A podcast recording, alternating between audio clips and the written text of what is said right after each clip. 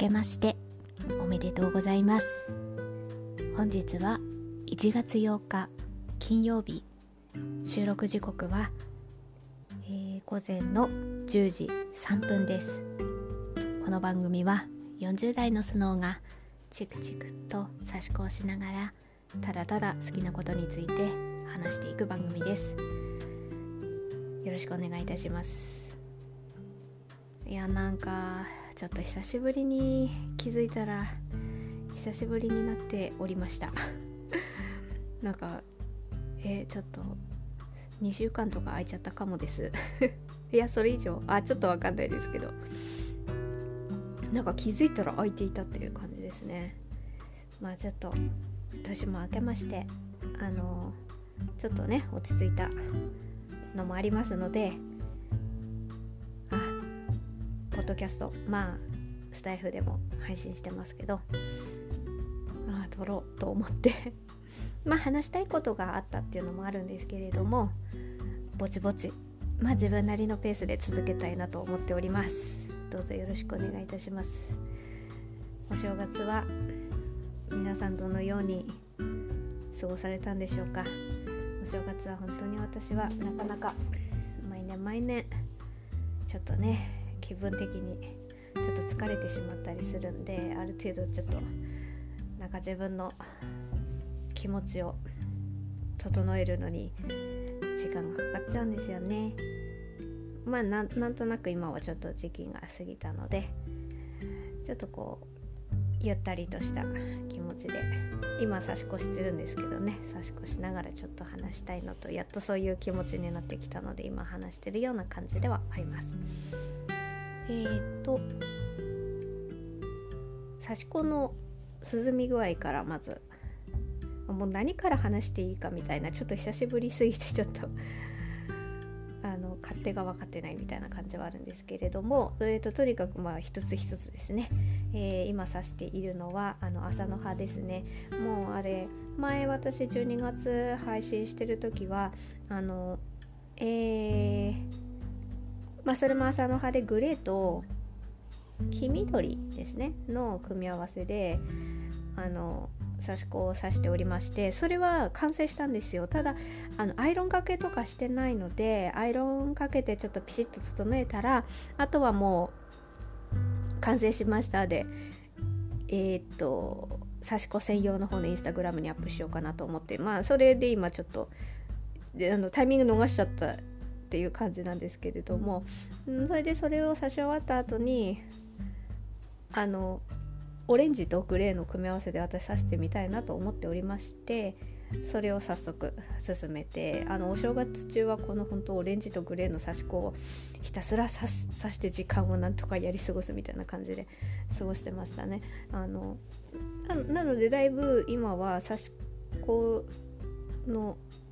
なんだろう進み具合としてはそうですね。もう残る 4, 分4分の1どころ、うん、4分の1ぐらいですかね。うん。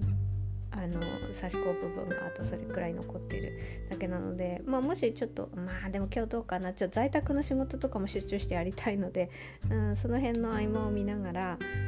あのまあね23時間とか集中してできればうんうんうん、2, 時間くらいかなあと2時間くらいで完成はするんですけれどもその辺りがどれくらい時間が取れるかっていうところかなとは思います。ただね早く完成させたいなっていうのがありまして。うんなんかそうですね。私はできできればこうなんかあのフリマアプリ的なところで少しずつ販売とかできたらいいなって思いながら指してるのでその辺をちょっともうとにかく指し続けなければっていう感じで今ね進めてます。はい。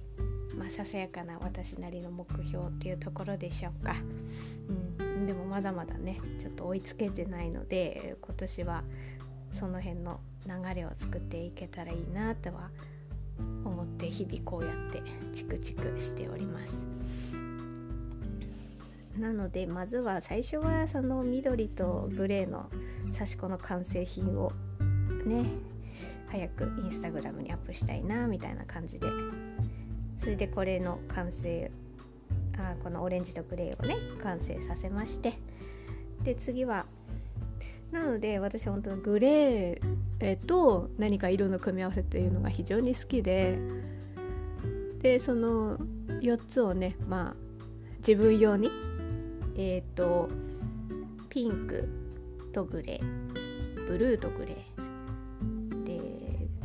黄緑とグレーで今のオレンジとグレーっていうこの4色のね展開ができたのでそれをこう自分用にもうまあこれ差し終わればその4種類できるのであとはこの辺を新たにこう販売していけるようにさしていきたいなとかなんかそんなことをねちょっとあの頭の中にぼんやり浮かべながら今こうやってチクチクしている感じです。はい刺し子の進み具合はこんな感じです。でまあちょっと時期が空いたので最近嬉しかったこと嬉しかったことっていうかまあまあうちの猫様に絡めたことってなるとあうちの猫様は本当相変わらず元気です。あの行動パターンもはい毎日変わりませんっていう感じで。で今で午前中ですので朝ごはんが食べ終わりましてえー、っ と、うん、こたつの中で寝ております。だいたい夕方ぐらいまで寝るかなと思うのでもうほんとこうやってねあのうちの猫様が寝てる間に差し子をしたりとかあと在宅の仕事を早く終わらせてとかそんな感じで、うん、今日はそんな感じで過ごそうかなと思ってるんですね。であそうそうそう。それで最近の出来事。あの私結構前の配信何月だったかなちょっと忘れてしまったんですけれどもあのスマートバンドを購入したっていう配信をどこだかでしたような気はするんでなんか話した気はするんですよね。それでねあのあそれは毎日使ってるんですけどもうすごいあるとやっぱりね便利なんですよね。うん私はなんか使いこなすっていうよりはあのもう本当なんかねスマホにね気づかない感じの人なのでこう大事なの逃しちゃったりするとちょっとあって思ったりするので、まあ、そういうのがないようにあの腕時計でね通知が来たりとかするとなんか自分も安心するんですよね。あの例えばあの設定とかもできるんですよね。うん、何の通知を飛ばすかとかっていうのも設定できるので、まあ、まあ、メインはもう電話だったりメールだったりあ LINE の LINE も来るんですよねそれでねあの気になった時ちょこちょここうやって見ればねああ全然何も今通知来てないなとかなんかそういうのもすぐチェックできるからそういうのは安心材料になったりするんですよね。結構ねスマホ触ったりとかしちゃうとその後なんかそのままスマホ見てしまったりとかもあったりするのでそういうのを、うん、もう防止できたりするんですよね。うん、それもありましてあのすごくこれ私はもう本当なくてはならないみたいな感じで使っているんですけれども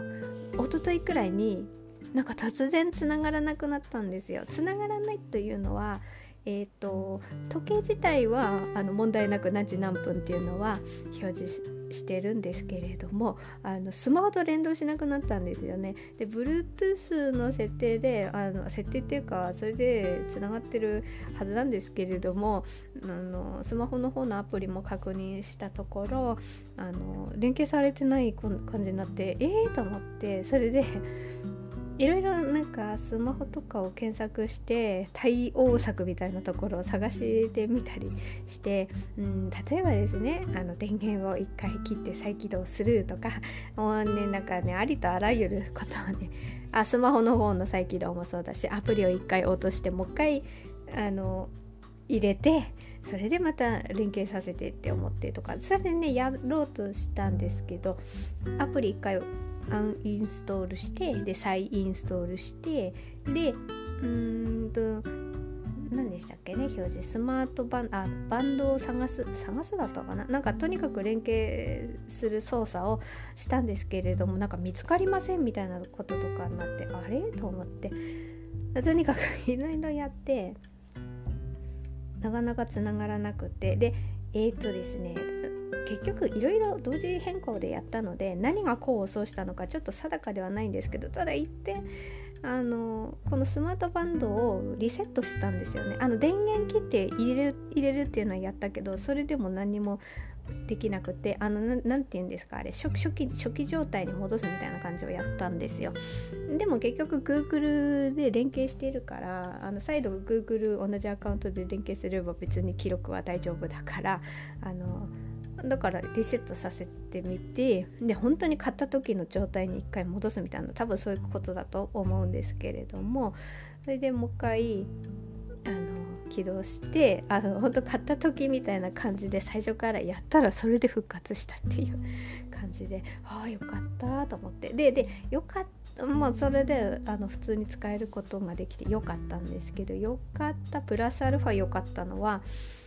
もともと問題なく使えてたんですけど1点だけどうしてもこれだけできないっていうのがあって私ちょっとそれが非常に気になっててこれは私のスマホとの組み合わせの問題なのかちょっとこれはわからないんですけれども画面をカスタマイズカスタマイズっていうのかな選べるんですよね。時計の表情をどうするかとかなんかちょっと可愛らしいイラストが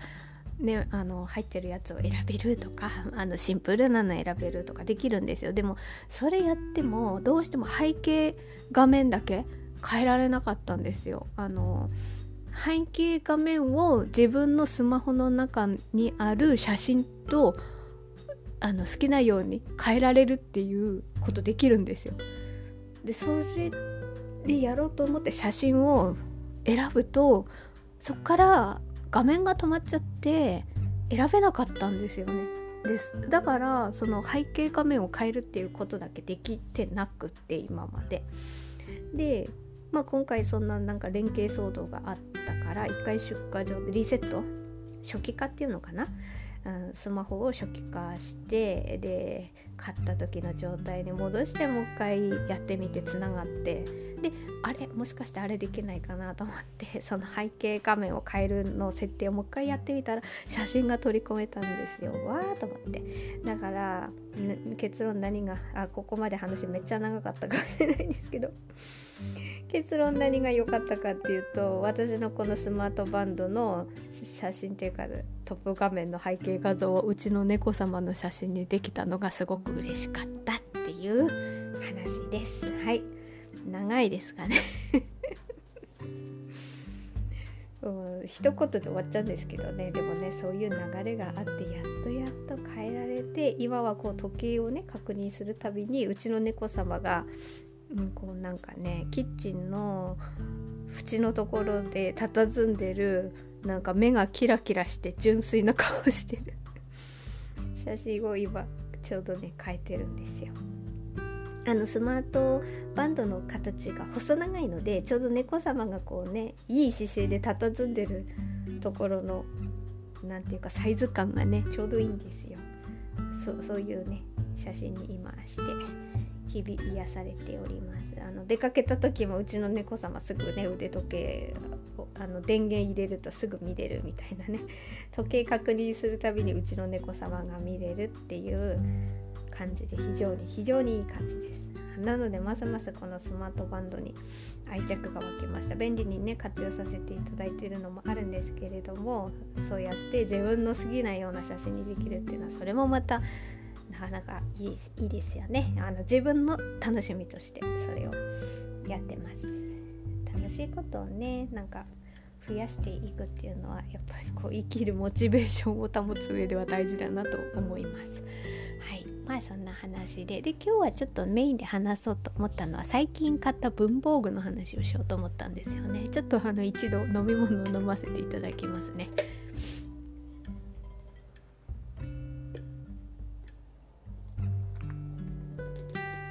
はいちょっと喉を潤して。でえっ、と昨日あのちょっと日差しがいい時に写真を撮っておいてまだあの私文房具専用のインスタグラムもありましてそちらの方にアップしようかなと思っております。でもこの音声配信をアップさせる時にはもう文房具専用のインスタグラムの方に写真もアップするのででリンクも貼っておきますのでそちらタップしてね音声聞きながらリンクのとこタップすれば多分文房具のあのインスタグラム飛べると思うんであのあこれ買ったのねってわかるかなと思います。その辺のことはちょっと話そうかなと思っているんですね。で買ったのはですね、えー、まあまあ1日で全部買ったわけではないんですけどちょっとね時期も空きましたのでね。でうんと買ったのはまずえーと、もうこれはねちょっと欲しかったずっと欲しかった。あの水玉さんとえっ、ー、とこれはトンボさんから出てるのかな？水玉さんのデザインのイラストの、えー、モノグラフ、えーと、シャープペンですね。お花柄ということで買ってきました。こちらは蔦屋さん限定の発売なんですけど蔦屋さんの文房具のインスタグラムとかで蔦屋何々店で発売とか全部載ってるんですよ。で蔦屋、まあ、さんは全国にあるからね最寄りの蔦屋さんってあるかと思うんですけど私が車で行ける範囲のあの蔦屋さんですとそこに入ってないんですよね。ででもただあのかろうじてこの店舗はいけるかなって思う店舗あるんですけど私ちょっと車でそこを運転していくのちょっと怖いなっていうあんまりこう通り慣れない道って私運転できないのでそういうのがあったのでちょっとお正月休み中にねうちの家族いる時に蔦屋行きたいそこのね店舗の蔦屋行きたいって言って連れてっていただきましてそしたらあの全色売ってました。あ全色全で全デザイン？え何種類？66788いやあのちょっと忘れてあの水玉さんのインスタグラム見ると分かると思います。8種類か9種類ぐらいあったかな。で私水玉さんが IGTV で多分残ってると思うんですけどあのそのデザイン発売されますっていう動画を残してくださっていてそこの動画を見ると一つ一つ柄があの見せてもらえるのでちょっと実物がなかなか見る機会がなかったのでなんとなく確かちょっと題名カフェだったかな。一番落ち着いてる柄ありましてそれ落ち着いてる感じだからそれいいかななんて勝手にちょっと動画見た限りでは思っていたんですけれども実際に店舗に行って手に取って商品見てそうするとねなんかね結局このお花の柄お花ですね。うん。これがなんかちょっと一番あまあその時の気分にもよるかな。だって結局どれも可愛いんですもんね。水尾さんの。あのデザインはどれも可愛いんだけれどこう一本一本こう手に取ってみてこれいいかなこれいいかなって見た時にそれが良かったので、はい、あの結局この柄このデザインのものを買いました。であまあまあその水玉さんのシャープペンモノグラフあとえっ、ー、とクリアケースチケットサイズっていうのかなこれは。あのえっ、ー、とスーパーあキングジムさんのスーパーハードホルダーだ、うん、それを買った。あとはえっ、ー、とシステム手帳のリフィルですねこれ。システム手帳のリフィルはプロッターさんの 2mm 方眼の。これはバイブルサイズですね。のリフィル2ミリ方眼なんですよ。繊細ですよね。こうなんかなんだろう。この線の引き方もこうほんとさりげなく邪魔しないですよ。みたいな感じの濃さの。でえっ、ー、とななんていうかパッと見はこのメモ帳みたいな感じでつながってるんですよね。で一枚一枚こうペリペリペリってめくって使っていくみたいな感じ。ですね。うん、もうこの色とにかく2ミリ2ミリ方眼というかあのこのね方眼の薄さとか繊細さとかそこもいいですね。システム手帳のリフィルを買いました。あと、まあ、まあさっきの水玉さんのシャープペンの話にも通じますけどあの HB0.5 の HB の、えー、会心ですね。これはね私シャーペン持ってたんですけど0.3の H しかなかったんですよね。クルトガを持っておりましてでもちょっとねまあ一時期なんか薄いのがいいかなと思ってそれ買って使ってたんですけど今回ちょっと水玉さんのは0.5しかないので0.5を買ったのを機会にあやっぱ HB 欲しいなって思ってなんかねちょっとなかったんですよね。探してみたんだけどまあもしかしたらねちょっとなんか奥底から見つかるかもしれないんですけど シャーペンの会心ってねどっかにはあったりするじゃないですか だけど、まあ、ちょっとすぐは見つけられなかったのでなんか書きたいと思った時に芯がなくなるってちょっとなっていう不安があったので、まあ、どっちにしろいずれ使うでしょうとも思ったので買いましたとまあまあこれぐらいですね写真にアップしたのは。でまあ一つ一つずつ説明をしていきますと、まあ、水玉さんのシャーペンのデザインの買った経緯はさっきお話しした通りなんですよね。で私これモノグラフ自体をちょっと初めて買って使ったのでシャーペンすごいっていろいろ機能があってすごいって思っちゃいました。なんか全部詰まってる感じですね。あこうなってんだ今みたいな。のがあってだから全然もうモノグラフもともと使ってたよっていう人にとったらいやそんなの当たり前だからっていうただただ話ですよ。私これ初めて使ったのでこんな。すごいとか思って勝手に言ってるだけなのでもうなんか持ってた人からしたらっていうかねそういうのもう当たり前だよっていう。感じで思う方もいらっしゃるかもしれません。すみません。ただなんかまあ私のね私の今感じるままに話させていただくと機能がねあれなんですよ。あのこの何て言うんですかここは。クリップのところですね。クリップを押し下げることで芯が出るんですよ。でだけどこう振って今ちょっと音入るかな？こうやって振ることによっても出てくるんですよね。であのクルトガ私持ってるって言ったんですけどクルトガってあれですよね。もうもうカチャカチャでも出るけどあの書い書いてるままずっとやっていくとだんだん出てくるみたいなのが多分売りだと思うんですけど私そんな例えばもうちょっと学生さんとかだったらなんかすごい書き続けるかもしれないけど私ってなんかメモ程度にパラパラパラパラパラパラって書くぐらいだからクルトガじゃなくてもいいかなっていうまあその時時代時代の需要がちょっとずれてきたっていうのがあるんですよね。その後多分クルトガだったら私このフレフレフレノック機能機機構っていうのがこれ。その方が便利ですね。これ。これ便利。あ出てきた出てきた。でまあまああの押しても出てくるのでその辺で不自由はないしあとこのフレロック機構っていうのあるんですね。このクリップのところをちょっとこう上にクッと持ち上げるとロックがかかるっていう。そしたらもう振っても出てきませんみたいな。でまたちょっと強く押し下げると戻るっていう。まあこういうとこがね細かくていいですね。っていうのがあります。で私良かったのこれですね。繰り出し消しゴム。私あのシャーペンのこのノック部分についてる消しゴムをあんまり信頼していないっていう感じで。めちゃめちゃちっちゃいのと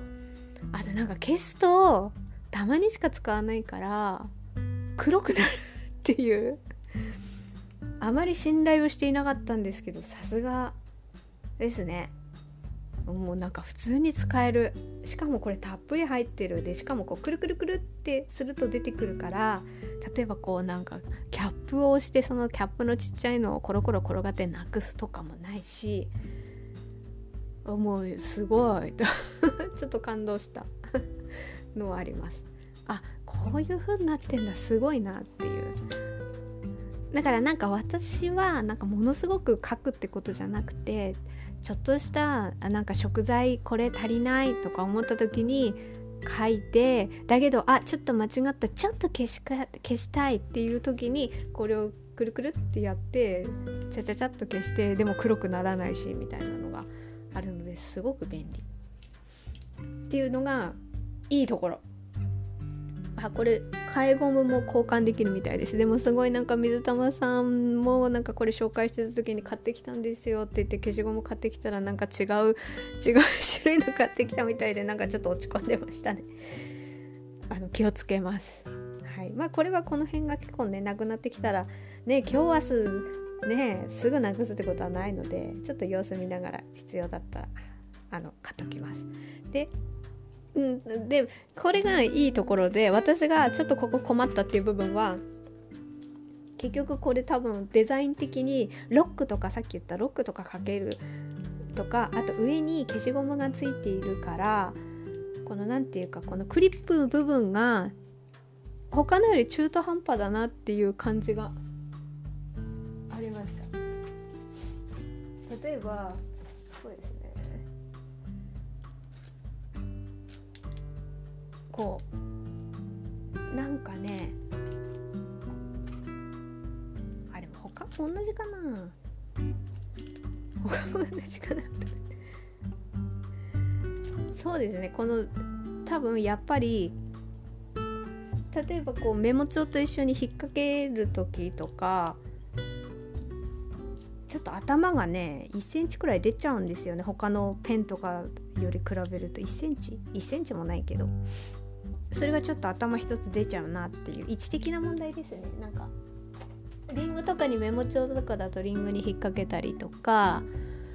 してあの持ち歩いたりとかする時にちょっと出過ぎかなっていう位置的なことがちょっと気になったのは。でもこれって結局消しゴム収納してるとこのこの回すネジネジの部分がっぱねこれくらいないとネジネジできないからっていうのもあるからまあその辺はね家に置いておく分には何も不自由ないかなって感じです。こうメモにこうねなんとなくクリップの部分をかけて持ち歩くには結構ちょっと頭出ちゃうなっていうのがちょっと思ったところですかね。だからこの辺は多分メモ帳の真ん中とか、まあ、手帳でもいいんですけどこうペンホルダーでこうね刺すっていう感じだったら真ん中ぐらいでちょうどいいバランスだと思うんでだかどどのねあのこれとどの手帳なりどのメモ帳と一緒に持ち歩いてっていうところのペンホルダーの位置とかによっては変えられるからそこはねあの気になる人もいれば気にな全然気にならないっていう人もいるかなとは思います。っていうのが水玉さんのシャーペンです。もうこれはもう最近非常に気に入ってるのでねあ卵ないとか思って卵とか書く時これ。すぐ使ってます。はい。でえっ、ー、とこれはあでまあまああの会心はねそんな説明は必要ないと思うんであのトンボさんのねあのかわいいかわいいかなと思ってこれを買ったっていうだけです。で次、えー、キングジムさんのスーパーハルドハードホルダー。これすっごい探したんですよこれ何でしたかっていうとえっ、ー、と私えっ、ー、とあの文房具専用のインスタグラムの方でえっ、ー、と何回か前の投稿でえーと、水玉さんの切れるマス切れてるマスキングテープを投稿したんですよ。でそれって東具限定で発売されてるシリーズなんですね。だから今買えるかどうかも分かんないです。売り切れてたらもう買えないし。でそれで私は切れてるマスキングテープが欲しくて買いましたっていうのをアップしたんですけどそれと同じ時期に発売されたあの水玉さんのイラスト入りのスーパーハードホルダーっていうのも発売されてるんです。私はそれは買わなかったんですけどそれを水玉さんがあのインスタライブで紹介してた動画を見てたのであそういう商品あるんだと思って。であの今ちょっと音鳴らしますね。硬いんですよ。トントントン。背面部分が硬いんですよね。手前の部分はまあまあ一般的なものと同じ。柔らかいんですけど背面の部分が硬い。っていうのがちょっと他のと違う。ですよね。で私これねレシート レシート入れるやつにしたかったんですよ。これこのまま横にしてショルダーバッグにあの空いてる部分をね上にして私斜め掛けのバッグを使ってるからそれにこう入れておいてでレシートとか出たらもうここにさっと入れてもう重ねていく。えーと、古いのを下にして新しいのを上に上に上にっていう重ねていくっていう感じにすれば日付とかもねあ後から直してね確認とか必要ないしみたいな法則をねあのしておけばこれなんでねこういう風にねこれ欲しかったかっていうと硬いから安定感あるしこのサイズ感も良かったし私のショルダーバッグに入るだろうなと思っておりましたしで今まではショルダーバッグだと側面の部分にポケットあるじゃないですか。あそこにザバンって入れてたんですよ。そうするとねもうねそんなね私はねあの綺麗にね 毎回毎回ちゃんとこうね整理できるような人でもないんでごちゃらくちゃらくちゃらってなっちゃうんですよ。でそれをもうなんかテーブルの上にごちゃってあげた時の何とも言えないこのねああダメだな自分みたいな気持ちにさせられるんだけどあそうだったんですけどこれをありますとねもうね綺麗に入るわけですよ。でなんかこう見返す時もこのスーパーハードホルダーをポンとねテーブルの上に出せばねもうそれだけでなんかね整ってる感じに見えるっていうただそれだけ。でこれ背面部分になんか紙が挟めるんですよね。で例えばちょっとしたメモ書きしたい時とかこれ多分そういう意味でこれねなんかストッパーみたいな感じに見えるんですけどこに紙をね後ろに挟んでねそれでなんか立ってる時にちょこっとメモを書きする時とか安定して書けるみたいなのも多分あると思います。まあそういうのはあの柔らかいタイプのクリアホルダーの材質だったらできないんですよね。であとこれレシートもそうですけど例えばえーと、図書館行った時の図書館の貸し出し表とかあるじゃないですか。ああいうのとかも一緒にぐちゃぐちゃになったりあとなんか本とか読みたいと思って本屋さん行きます。で検索します。で私こう分かんなくなるから印刷してもらったりするんですよ。あの紙とかもね ずっと側面とかに入れてるとごちゃってなるんですよ。だからそういうものも全部ここにね入れ入れて積み重ねていってそれで後からこうテーブルの上に出した時もそんなぐちゃぐちゃしないっていう感じで。でちょっとね入れる時に上に上に上にって入れていけば日付とかもねあの後から直す必要もないし結局側面のポケットに入れる時って本当にこうなんかねぐちゃぐちゃになるじゃないですか。あの辺もこれがあるとねちょっと綺麗にできると思って。で他にもね色売ってたのピンクとブルーもありました。あそのお店には。商品としてはもっとサイズあサイズじゃない。あサイズはね大きいのもあるんですよ。私はちょっとチケチケットじゃないですけどレシートを入れたいなと思ったのでこの一番ちっちゃいサイズ買ったんですけど。であのそのを見てた時からあ透明なのがいいなとは思っていて。でちょうどあの透明なあのものなので前ねステッカー買ってたんですよ。これも私いつだか前のあの文房具用のインスタグラムに写真アップした記憶はあるんです。た多分ね。えっ、ー、と猫の雑貨とか文房具を専門に売ってるえー、またたび堂さんっていうのがありましてですね。前に前そこ行った時にステ何ヶ月も前ですけどね。ステッカー買ってたんですよ。これねスズメ踊りのステッカーなの猫がね。それ可愛いと思って買っててで何に貼ろうかなと思ってたんですけどああこれに貼ろうと思ってちょっとね貼りましたこれに。なのでめっちゃ気に入ってます。これを毎回こう持ち歩くわけですよ。そうするとあのなんかもうねバッグの中がごちゃらごちゃらにはならないだろうと。あの紙のね紙類がね。それが非常にいい感じです。これ私結構ずっと探してたんですね。その水玉さんのインスタライブで知ってから。あの限定のじゃなくてもいい普通のでいいと思ってたんです。でそれ探してたけど例えばですね東急ハンズさんとかロフトさんとかあとまあ文房具っていうこうある程度大きなお店とか私回って探してみたんですけど今まで売ってるの見たことなくてこれの大きいサイズだったらほんとちょこっと置いてるの見たことあるんですけどでもなんかネットで注文するほどこれ1万円のためにね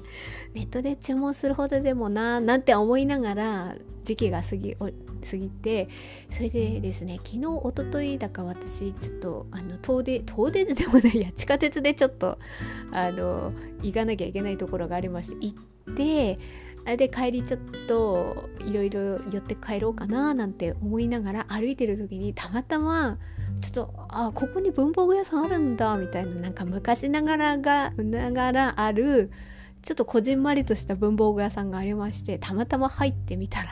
そこに売ってたんですよ。は初めて見た実物と思ってもうそれで思わず買いました。160円だったかな？それぐらいの値段でした。っていうのがありました。はい。じゃあ次。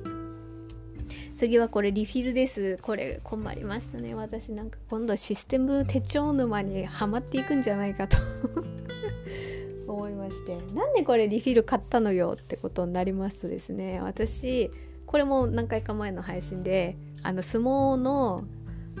あの星取り表番付表あの辺を書くときに